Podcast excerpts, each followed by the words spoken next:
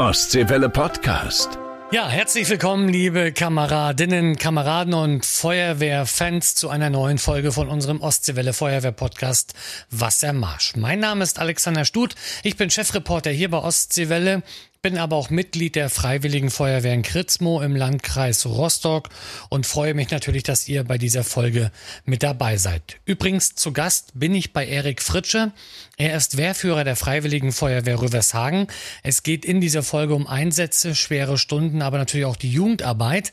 Aber Erik hat auch vier Jahre als Feuerwehrmann in Abu Dhabi, der Hauptstadt der Vereinigten Arabischen Emirate, gearbeitet. Er hat Hochhausbrände miterlebt, Kollegen verloren und eine komplett andere Welt kennengelernt. Also seid schon mal gespannt. Ja, herzlichen Glückwunsch an die Freiwillige Feuerwehr Kletzin. Die Kameraden konnten jetzt in Luckenwalde bei Rosenbauer ein neues LF10 übernehmen. Die Kameraden der Freiwilligen Feuerwehr Greifswald haben ein neues TLF 4000 von Schlingmann bekommen. Ausgeliefert wurde das Fahrzeug von Brandschutztechnik Nord aus Tessin. Und übrigens in der nächsten Folge stellen wir euch ein HLF 20 von Schlingmann vor. Der Fahrzeugbau aus Parkentin hat jetzt einen Gerätewagen für die Freiwillige Feuerwehr Zingst gebaut und ausgeliefert. Ja, und wir wünschen natürlich allen mit ihren neuen Fahrzeugen allzeit gute Fahrt. Jetzt aber viel Spaß mit der neuen Folge. Wassermarsch, der Podcast für die Feuerwehren in Mecklenburg-Vorpommern. Ja, liebe Kameraden, ich bin wieder unterwegs in Mecklenburg-Vorpommern. Neue Folge von unserem Ostseewelle Feuerwehr Podcast Wassermarsch. Und ich bin einmal die B105 von Rostock ausgefahren in Richtung Osten, also in Richtung Ribnitz, Dammgarten, Stralsund und habe in Rövershagen Halt gemacht. Und zwar hier bei der Freiwilligen Feuerwehr. Gegenüber sitzt der Wehrführer Erik Fritsche. Da gibt's schon eine kleine Besonderheit, Erik. Du bist Wehrführer hier in Rüvershagen, wohnst aber ganz woanders. Ja, tatsächlich wohne ich im Nachbarort in Gelbensande und bin auch dort originär Mitglied. Ich habe gegenüber von der Feuerwehr mal gearbeitet, äh, eine Zeit lang und habe dann hier die Zweitmitgliedschaft aufgenommen und dann haben die Kameradinnen und Kameraden mich hier zum Wehrleiter gewählt. Du, wenn das läuft, manchmal vielleicht auch gar nicht so schlecht mit einem ganz kleinen Abstand, aber du hattest ja auch gesagt, wir sind hier mal gerade durchs Haus gelaufen. Ich, mir ist ja die Kinnlade runtergefallen, muss ich ehrlich sein. Wir warten ja seit Jahren auf unser neues Gerätehaus in der Freiwilligen Feuerwehr in Kritzmo. Euch geht's ein bisschen besser. Ihr fangt an zu bauen. Ja, tatsächlich haben wir seit Dienstag dieser Woche einen positiv beschienenen äh, Bauantrag bekommen. Wir wollen äh, einen Sanitärbereich mit ungefähr 200 Quadratmetern anbauen und dort wird dann auch noch unsere Umkleidekabine für die Damen und die Herren äh, dann neu gestaltet und wir vergrößern uns dann ein bisschen, damit wir vielleicht noch hoffentlich mehr Mitglieder aufnehmen können. Langfristig hoffe ich auch, dass dann daneben an noch was gebaut wird, aber das wird dann wohl die Überraschung, ob das klappt, die Rettungswache dann daneben an. Wir sind positive Dinge, die kommt bestimmt. Jetzt kommen wir mal zur Freiwilligen Feuerwehr Rüvershagen. Wie viele Mitglieder seid ihr? Wie sieht's bei euch aus so mit Sachen Jugendfeuerwehr und so weiter? Also erfreut ihr euch hier großer Beliebtheit im Ort? Ja, wir haben seit dem letzten Jahr, dem 01.01.2022, eine Kinderfeuerwehr. Die äh, haben wir so ein bisschen gedrosselt auf 15 Mitglieder, weil es halt einfach einen höheren Betreuungsschlüssel braucht. Äh, wir haben eine, äh, möchte ich meinen, starke Jugendfeuerwehr. Wir sind insgesamt 34 Mitglieder in der Kinder- und Jugendfeuerwehr. Wir sind genauso viele Mitglieder in der aktiven Abteilung und wir haben dann noch zehn Ehrenmitglieder und auch ein paar Sponsoren, Förderer, äh, die so auf dem Papier da sind, aber mit dem Feuerwehrleben an sich, mit dem Einsatzgeschehen und mit dem so tatsächlich nicht so viel zu tun haben wie wir. Wie sieht's bei euch aus? Eine beliebte Frage auch bei mir, Tageseinsatzbereitschaft. Also wenn jetzt hier bei euch um 13.30 Uhr der Pieper geht? Ist immer wieder ein Problem. Äh, das äh, ist nicht zu unterschätzen. Wir leben ja relativ dicht an Rostock, sind ein, ein Ort, wo viele Menschen eigentlich nur hier wohnen. Äh, und leider muss ich sagen, dass wir von unseren 34 Aktiven einen haben, der im Ort beschäftigt ist.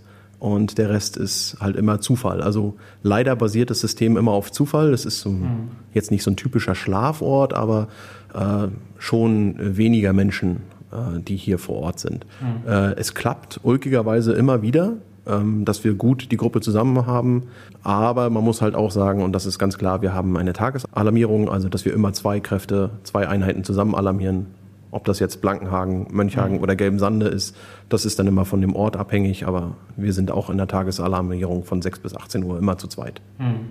Was auch sinnvoll ist, aber ich hatte jetzt in der vergangenen Folge ja den Martin Rödel von der Feuerwehr Krüppelin.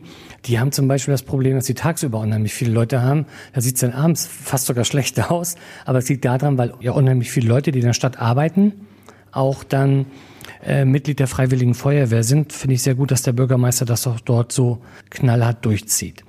Wenn ich jetzt so ein bisschen gucke hier, wir haben die B105 äh, vor der Tür. Wir haben die Eisenbahnstrecke zwischen Rostock, Granmüritz, Rostock, Stralsund läuft bei euch hier lang. Hier gibt es einen Segelflugplatz in der Nähe Puxhof. Also alles Möglichkeiten, wo man Einsätze abarbeiten kann. Karls Erlebnisdorf, wahrscheinlich. Wir haben uns unten gerade den Riesenordner angeguckt, was dort den Brandschutz auch betrifft und so weiter. Also ein Riesenerlebnisdorf. Aber vielleicht kommen wir mal drauf zu sprechen. Einsätze, wenn du jetzt mal so zurückguckst. Was war für dich so ein prägender Einsatz, wo du sagst, ja, kann ich mich sofort dran erinnern? Also das Spektrum hattest du ja angesprochen, es ist groß. Äh, nicht zu vergessen die Rostocker Heide, das mhm. ist eines der größten zusammenhängenden Waldgebiete, die wir haben. Ein prägender Einsatz für mich ist und bleibt definitiv der Einsatz äh, ein Verkehrsunfall in einer Nachbargemeinde, zu denen wir mit alarmiert wurden, weil das Stichwort halt so hoch angesetzt wurde mit mehreren Verletzten. Äh, wir konnten dann glücklicherweise aufgrund der Meldung des äh, ersten Einsatzleiters dort vor Ort äh, direkt umdrehen. Und äh, im Nachhinein, also als wir dann wieder eingerückt waren, und hat der Einsatzleiter mich angerufen und hat mir mitgeteilt, dass das einer meiner Kameraden war, der dort am Einsatz verstorben ist. Und äh, ja, ich hatte dann die schlimme Aufgabe, das meinen Kameraden mitzuteilen. Und das wird halt immer in Erinnerung bleiben. Nicht nur der Verlust des Kameraden, mhm. sondern halt auch dann die anderen Kameraden derartig traurig und mitgenommen zu sehen, dass man dann halt, obwohl man bereit war, halt einfach nichts mehr machen konnte. Mhm. Und das bleibt immer in Erinnerung. Mhm. Segelflugplatz, Puxhof. Das klingt für mich auch, wenn ich so einen Flugplatz habe, Passiert da auch mal was oder, oder wie sieht's da bei euch aus? Ja, leider ist auch das äh, der Fall, dass da mal was äh, daneben geht. Äh, da landen ja auch mal Hubschrauber dazwischen. Die Polizei übt da immer mal wieder und äh, wir sind auch schon zweimal zu scharfen Einsätzen alarmiert worden.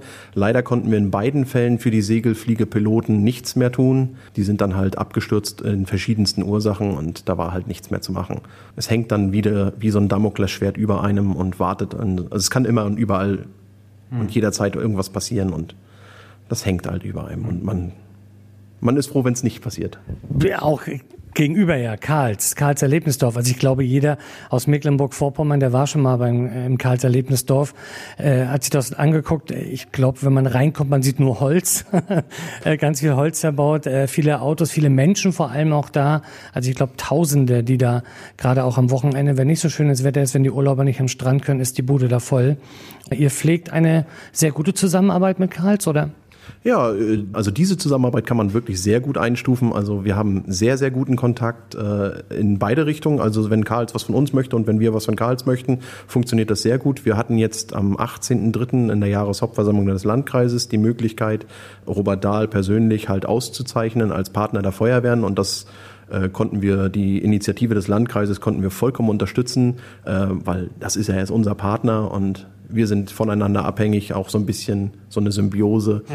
Und natürlich, es klingt immer erstmal katastrophal, aber es ist dann doch weniger los, als man denkt für uns als Feuerwehren. Wir sind bei einem oder zwei Fehlalarmen pro Jahr und ansonsten sowas richtig Scharfes kam auch schon mal vor, aber es hat sich immer im Grenzen gehalten. Ich glaube, hier ist der Schlüssel, der Schlüssel ist dann äh, vorbeugender Brandschutz. Mhm. Der funktioniert dort sehr gut. Es gibt ganz, ganz hohe Standards und das ist auch gut so. Und da ist der Landkreis halt auch hinterher, dass mhm. das auch alles eingehalten wird. Aber für euch jetzt auch, also sicherlich auch eine Ausbildung, Karls auch immer mal Thema, dass ihr mal hinfahrt und so weiter, euch was anguckt und ja, das gehört natürlich dazu. Ne? Es ist ein Sonderobjekt, äh, was in seiner Größe einfach erschlagend ist. Wir haben viele Probleme mit dem Funk zum Beispiel innen drin. Wir müssen Repeater setzen, für jeden, der das kennt, äh, nach kurzen Entfernungen schon. Wir haben ein ganz, ganz ausgedehntes Wasserfördersystem von Karls, was wir halt auch in jeder Form, in jedem Einsatz nutzen können. Wir können an einem Ort äh, mitten auf einem Feld auf einmal 8000 Liter Wasser pro Minute entnehmen, der jetzt optisch nicht im Zusammenhang mit dem mhm. Erlebnishof steht, sondern vielleicht auch fünf Kilometer entfernt ist. Äh, das ist für uns natürlich ein Vorteil, hat ein bisschen eine Sonderausrüstung dann am Löschfahrzeug äh, dazugefügt und äh, ist schon eine Besonderheit. Und es macht einfach auch manchmal Spaß, mal was ganz anderes zu sehen und nicht immer nur dieses gleiche Standard, sondern halt auch mal was Außergewöhnliches. Das möchte man ja auch. Sehr schön. Jetzt bin ich aber zu dir gekommen, natürlich, weil ich zum einen ein bisschen was über die Freiwillige Feuerwehr äh, Rövershagen erfahren möchte. Gelben Sande habe ich übrigens auch sehr gute Erinnerungen. Ich habe nämlich geheiratet im August in Gelben Sande im Jagdschloss. Deine Kollegin Frau Holz, äh, die hat uns getraut dort. Aber bevor du hier in Rövershagen Wehrführer geworden bist und so weiter, warst du in Abu Dhabi. Ich habe das durch meinen Kumpel Martin erfahren, muss ich zugeben. Der sagte, Mensch, ey, Erik da, ich hatte dich dann gefragt, ob du bereit wärst, auch mal darüber zu erzählen. Interessiert mich natürlich, wie kommt man als Feuerwehrmann in die Emirate? Ja, das ist äh, eigentlich, ich versuche die Geschichte ein bisschen kürzer zu machen. Also 2003 gab es einen großen Brand in den Emiraten, in der, in der Hauptstadt in Abu Dhabi. Äh, Im Übrigen nicht Dubai ist die Hauptstadt, sondern Abu Dhabi. Auch sehr viel schöner, muss ich dazu sagen. Da gab es einen sehr großen Brand. Äh, der verantwortliche Scheich hat äh, sich entschieden, einen externen, ein externes Profiteam dazuzuziehen. Und das war dann die Aufgabe dieses Profiteams, dann innerhalb von wenigen Wochen einen Schlachtplan aufzubauen. Und der Schlachtplan bestand dann halt darin, äh, deutsches Know-how zu holen und deutsche Technik. wir kennen alle den großen Welthersteller, der aus mhm. dem deutschsprachigen Raum kommt. Ja, und diese deutsche Technik hat sich dann immer weiter verbreitet und es wurden immer mehr Wachen besetzt. Und 2007 habe ich dann halt auch eine Annonce gesehen und habe dann gesagt, naja, bewirbst dich einfach mal. Ich wurde genommen, ich bin in Abu Dhabi gelandet, in der Innenstadtwache, habe dort ähm, zwei Jahre als Gruppenführer des ersten Löschfahrzeuges gearbeitet und dann zwei Jahre als Zugführer. Ähm, das hat sehr gut geklappt. Ähm, ja, es war eine spannende Tätigkeit. Und da wollen wir natürlich gleich noch anschließen. Und zwar wollen wir oder möchte ich natürlich gerne wissen, welche Einsätze ihr dort hattet, wie das Zusammenleben auch mit den äh, Leuten da äh, unten war, wie die Feuerwachen ausgestattet waren, wie die Fahrzeuge zum Beispiel auch ausgestattet waren, weil man hört ja immer wieder, Emirate, da spielt Geld keine Rolle. Ich hoffe, es war auch so bei der Feuerwehr. Nicht wie in mancher Gemeinde hier, dass man an allen Ecken sparen muss. Da kommen wir aber gleich dazu. Jetzt schalten wir erstmal nochmal in die Ostseewelle Nachrichtenredaktion und zwar zu den Feuerwehrnews aus Mecklenburg-Vorpommern. Wassermarsch. Neues aus unseren Feuerwehren. Guten Tag, ich bin Ingo Lorenz. Innenminister Christian Pegel hat in Anklam zwei neue Fahrzeuge feierlich übergeben. Für die Freiwillige Feuerwehr Spanteco gab es ein neues HLF 20. Das Land hat die Anschaffung mit 150.000 Euro gefördert. Die Logistikgruppe der Feuerwehrtechnischen Zentrale Gützkow im Kreis Vorpommern-Greifswald hat ein neues Wechselladerfahrzeug erhalten. Beide Wagen sind auch für den Katastrophenschutz vorgesehen. Die DRK Rettungsdienstwache in Güstrow konnte jetzt ihre erste Bundesfreiwilligendienstlerin begrüßen. Nach der bestandenen Prüfung zur Rettungssanitäterin soll Nele Wille den Rettungsdienst in der Barler Stadt unterstützen. Vom Deutschen Feuerwehrverband gibt es aktuell eine bundesweite Umfrage zur Gewalt gegen Einsatzkräfte in den Freiwilligen Feuerwehren. Infos gibt es im Web bei ostseewelle.de auf unserer Seite Wassermarsch.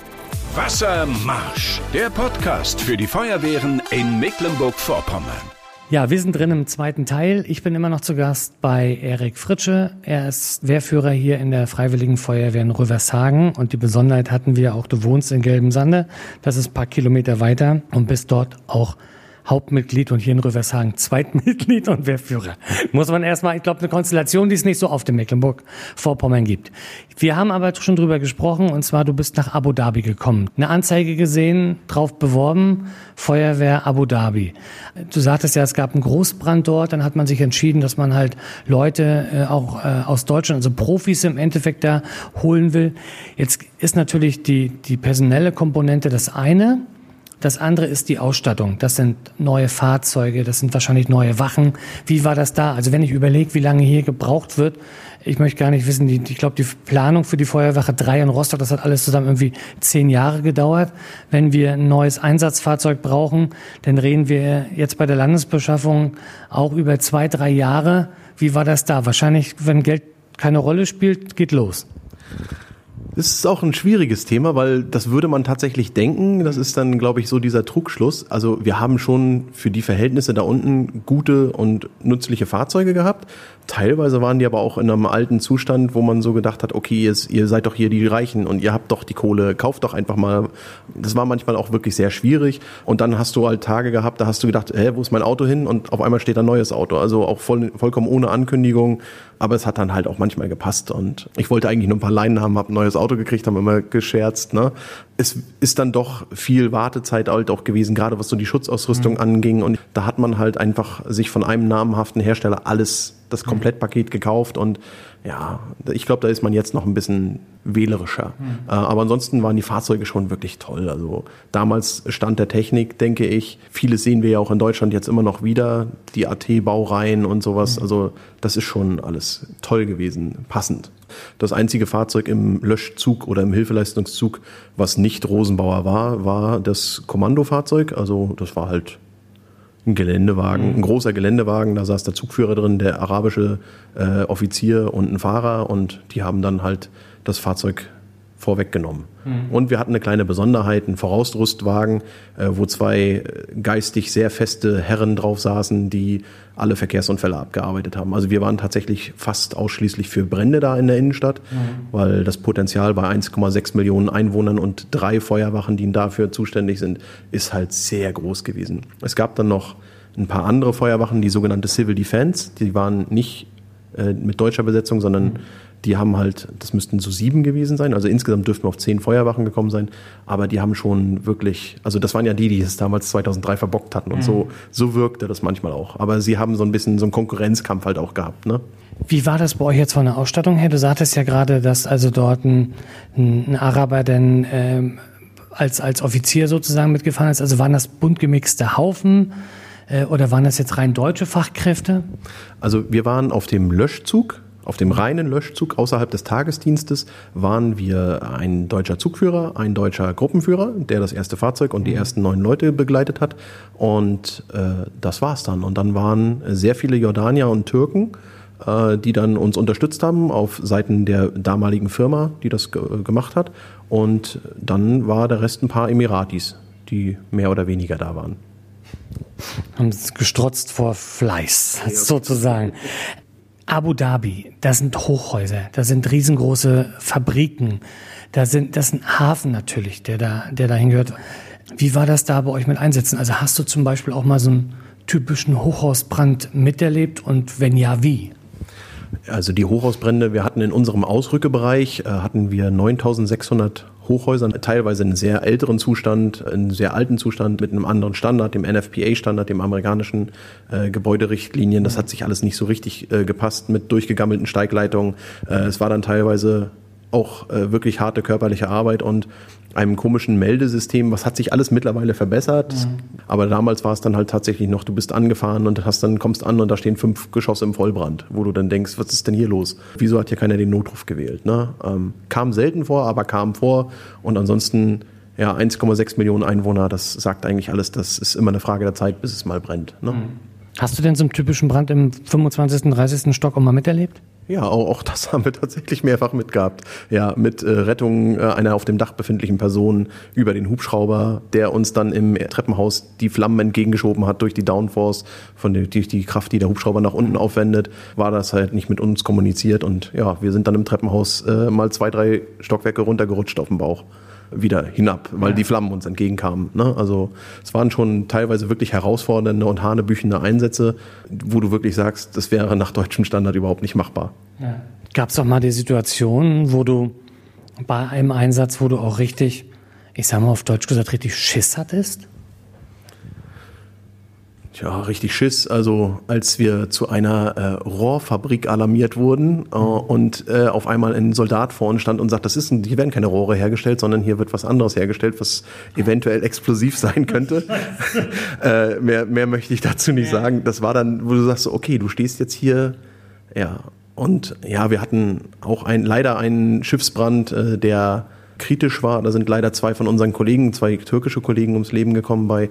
Man macht sich dann schon seine Gedanken darüber. Ne? Mhm. Also ich glaube, ich hatte äh, habe eine gute Einstellung zu dem ganzen Thema Feuerwehr und Leben und Überleben. Mhm. Ich glaube, das funktioniert ganz gut. Ansonsten hat man natürlich bei jedem Einsatz manchmal auch, wenn's, wenn halt auch einfach mal die Jungs, denen man was beibringen sollte, irgendwas nicht so gemacht haben, wie man es eigentlich ihnen beibringen möchte und dadurch dann irgendwas passiert ist. Also wenn er auf einmal mit einem Vollstrahl in die Flamme reinhält und das dann genau den falschen Effekt hat. Mhm. Also dann, ja, das war dann manchmal schon so. Hm.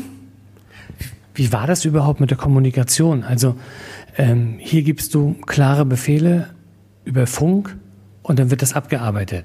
Aber jetzt, du sagtest, Türken, Jordanier, Pakistani, äh, Leute aus den Emiraten. Also äh, ich gehe mal davon aus, dass nicht alle Englisch perfekt konnten. Ja, das war der Fall. Also wir haben tatsächlich auf den äh, Löschzug einen Übersetzer gehabt, also meistens so einen, der wirklich mehrere Sprachen konnte. Und dann haben wir immer versucht, äh, natürlich auf Englisch. Man ist ja auch irgendwann eingespielt aufeinander und dann wussten die schon, worum es geht. Äh, und die Entscheidungen haben wir dann den Offizieren zugeflüstert und die haben es dann weitergegeben. Und ja, das war dann, also es hat immer geklappt. Manchmal mit Händen, manchmal mit Füßen. Und du stehst vor Grenzen, wo du einfach sagst, äh, manchmal, wie haben wir das geschafft? Und wir haben es trotzdem geschafft. Am Ende haben wir das Feuer ausgekriegt. Was war so ein Brand, der dich ja beeindruckt hat? Weil, ich sag mal zum Beispiel, es gibt ja auch riesengroße Fabriken da. Hast du da mal was miterlebt? Die, äh, der größte, so, also für mich der größte Brand war, äh, also gab es mehrere, ne? die so in Erinnerung geblieben sind, ist die nationale Teppichfabrik gewesen. Die war sehr groß, also ein Gebäudekomplex, den ich mir im vorbeugenden Brandschutz in Deutschland überhaupt nicht vorstellen kann, dass es so einen Komplex gibt. Ja, also das war ein sehr heißes Feuer, wie man ja, sich das bei ja, also von der Größe nicht, aber die Flammen waren mhm. entsprechend hoch. Ähm, die nationale Farbfabrik in, in Sharjah, also im Nachbaremirat von Dubai, ist das. Das ist äh, eigentlich 140 Kilometer Anfahrt gewesen. Das war schon sehr beeindruckend. Und was mir halt äh, in Erinnerung geblieben ist, sind so Lagerhallen. Also viele, viele, viele Lagerhallen, die wir hatten, die in der Größenordnung immer wieder passiert sind. Und ein Einsatz, der es sogar in eine deutsche Zeitschrift geschafft hat, ist ein Schiffsbrand gewesen, bei dem die Ladung gebrannt hat. Da waren 40.000 Tonnen DRI, heißt das. Das ist so eine Art äh, Roheisen, das noch oxidieren kann und das dann halt thermisch aufbereitet wird und dann brennt. Und das waren halt vier Tage Einsatz, das Schiff leer machen und draußen ablöschen. Das war schon beeindruckend, wie man dann durch den Wasserstrahl Wasserstoff erzeugt hat, weil das Feuer so heiß war und dann der Wasserstoff über den, über dem Brand gut verbrannt ist. Das war beeindruckend, einfach zu sehen. Und das würde man ja hier in Deutschland also als normaler freiwilliger Feuerwehrmann auf dem Dorf halt nicht erleben. Und deswegen ist da vieles an Erinnerung geblieben. Krass. Jetzt war ich von der Bundeswehr aus ein halbes Jahr im Kosovo und habe da schon sozusagen Heimweh gekriegt. Du warst jetzt vier Jahre in Abu Dhabi. Wie hast du das gemacht in der Zeit auch? Mit Familie, mit Freunden auch und so weiter? Gab es zwischendurch immer Urlaub? Äh, war es, regelmäßig auch der, die Möglichkeit da, nach Deutschland zu fliegen? Wurden die Kosten da vielleicht auch übernommen und so weiter? Ja, die, die Möglichkeit war natürlich da. Also das war Bestandteil des Vertrags, halt auch Urlaub machen zu können. Wir haben viel, viel, viel gearbeitet, also nicht nur im normalen 24-Stunden-System, sondern wir haben halt auch, wenn so ein besonderer Einsatz war, immer noch diesen sogenannten E-Call gehabt. Äh, dann wurden halt alle Deutschen halt als schlagkräftige Truppe nochmal dazugerufen. Da kann ich mich an ein Gebäude erinnern, acht Geschosser mit 750 Leuten drin, die wir evakuieren sollten. Ähm, da sind wir halt als Deutsche aus der Freizeit mitten in der Nacht hat einer an der Tür geklopft, los geht's und Feuer frei. Mhm. Und dann sind wir halt hingefahren und haben gelöscht. Und ansonsten haben wir viel, viel, viel arbeiten müssen und haben aber auch entsprechend Freizeit gehabt und auch einen guten Verdienst. Aber wahrscheinlich die Lebensverhältnisse oder die Lebenshaltungskosten in Abu Dhabi vergleichbar mit Deutschland oder wie können wir uns das vorstellen? Ja, Alex, du kannst in den Emiraten kannst du für 1,50 Euro warmes Mittagessen oder du gehst halt einen Kaffee trinken im Emirates Palace für 60 Euro. Das kannst du selbst entscheiden, wie du das möchtest. Ich nehme den Euro 50 äh, Kaffee auf jeden Fall. Du sagtest gerade, dass ihr da mit verschiedenen Nationen ja auch zusammengearbeitet habt. Äh, wie war das überhaupt mit der Kultur dort? Weil ich kann mir also vorstellen, dass das im Endeffekt ein straightes Volk ist, oder? Also es war für uns vieles erlaubt. Die äh, Europäer haben sich auch goldene Sklaven genannt, mhm. äh, dort unten selbst wahrscheinlich kein offizieller Rufname, aber ja. wir waren die goldenen Sklaven und es war Bedingung, dass du alle Regeln akzeptierst. Das war einfach Bedingung. Du hast dich anzupassen und wenn du das nicht machst, bist du raus. Hm. Und das war ganz klipp und klar. Wir haben unsere deutsche Subkultur gemacht, wir haben Partys gefeiert, wir haben Bier getrunken, wir haben viel gemacht, was äh, nach dem öffentlichen Standards nicht äh, sinnvoll wäre. Aber ansonsten ist das schon, du musst dich an die Regeln halten, ansonsten bist du ganz schnell draußen. Es gab so die Regeln, also nicht fluchen, äh, Gebete nicht stören, respektvoll gegenüber Betenden und Fastenden und allem Pipapo, also auch halt selbst als Einsatzkraft bei einem Brandeinsatz auf der öffentlichen Straße im Ramadan hast du halt auch nichts zu trinken, dann hast du dich in ein Auto reinzusetzen, wo man dich nicht sieht mhm. und hast dann zu trinken. Also einfach auf der öffentlichen Straße sich eine Flasche Wasser an den Hals setzen ging dann da nicht im Ramadan. Mhm. Jetzt haben ja die Scheiß das Sagen in den Emiraten. Hast du da auch mal Kontakt gehabt zu denen oder waren die mal bei euch auf der Wache auch? die waren regelmäßig äh, mal gucken, kontrollieren, für sie wahrscheinlich mehr Kontrolle und äh, wir waren schon relativ elitäre Gruppe damals. Damals 2000 Menschen äh, aus Deutschland in den Emiraten, heutzutage ist das ja mehr so ein Fluchtort für ganz, ganz viele. Ähm, wir waren da schon noch in so einer Gründungszeit und mhm. man hat Kontakte gehabt, es war selten, aber man hat die Kontakte gehabt und sie haben auch so ein bisschen beäugt, was wir da machen. Ja. Vielleicht nochmal zurückblickend zum Schluss. Ist ja mal, jeder nimmt ja, wenn er irgendwas macht, Erfahrungen auch mit. Was sind so deine Erfahrungen, die du sagst, die haben mich geprägt, die nehme ich aus diesem Land mit? Und vielleicht auch noch letzte Frage, bist du zwischendurch schon mal wieder da gewesen? Also hast die Kamera mal wieder besucht da unten? Also ich möchte die zweite Frage zuerst beantworten. Ja, ich war da eigentlich relativ häufig sogar einfach weil es ein schönes Land ist, äh, ist ein sehr sicheres Land, ähm, hat sehr viel Spaß gemacht. Es gibt super viel zu sehen, auch neben dem Gigantismus, den es so gibt in, in Dubai, größte Mall, größtes mhm. Haus und so weiter, gibt es halt auch super viel Kultur, ähm, super viel Pferderennen, ganz, ganz tolle Natur, die, wo man halt auch wirklich mal einfach ausschalten kann, wo man Sterne sieht, die man in Deutschland aufgrund der mhm. Lichtverschmutzung gar nicht mehr sehen kann, äh, weil es halt einfach dunkel ist im Nirgendwo, wo 60 Kilometer die nächste Straße ist. Ähm, ja, was habe ich mitgenommen aus den Emiraten? Also sehr, sehr viele Erinnerungen. Natürlich das obligatorische äh, Gewand des der mhm. Emirate. Ähm, super viele Freunde, die sich auch immer noch melden, äh, Emiratis und auch deutsche Kollegen. Ähm, ganz, ganz viele Menschen der Feuerwehrfamilie weltweit habe ich kennenlernen dürfen in der Zeit. Ähm, die halt auch immer noch ganz andere Aspekte in das Feuerwehrleben, in diese Gemeinschaft, Brotherhood oder mhm. Bruderschaft oder Schwesternschaft ähm, hineingeben und die halt einfach das zeigen, wie in anderen Ländern das halt einfach abgeht. Also in den USA ja hoch respektiert, mhm. äh, überall auf der Welt eigentlich immer so der letzte Notnagel und gern gesehen als die Feuerwehrkräfte. Und ich habe halt auch gesehen, dass das deutsche Feuerwehrsystem mit seinen weit über eine Million aktiven Feuerwehrleuten, diese Freiwilligkeit, mhm. dass das halt schon was Besonderes ist, weil das gibt es halt nirgendwo auf der Welt, außer im deutschsprachigen Raum. Mhm. Ähm, und ansonsten habe ich viel mitgenommen, Erinnerungen und dass es zu Hause doch am schönsten ist. Sehr schön. Schönes äh, Schlusswort, Erik. Ich sage nochmal ganz, ganz lieben Dank, dass ich bei dir sein durfte, dass du äh, mich hast oder uns hast teilhaben lassen an deinen äh, Sachen in den in Abu Dhabi, an deine Arbeit an, in Abu Dhabi. Ja, vielen, vielen Dank. Es steht übrigens noch auf, auf meiner To-Do-Liste, äh, Emirate. Ich war schon in Bahrain, das habe ich mir schon mal angeguckt. Äh, aber äh, Dubai muss ich zugeben, Abu Dhabi und so weiter. Ich glaube, äh, nächste AIDA-Reise werde ich mal da unten irgendwie mal machen, mal gucken. Also ganz lieben Dank, dass ich hier sein durfte. Ja, viel Spaß weiterhin, Alex. Danke, dass du hier warst. Und liebe Zuhörer, Wassermarsch. Ostseewelle Podcast.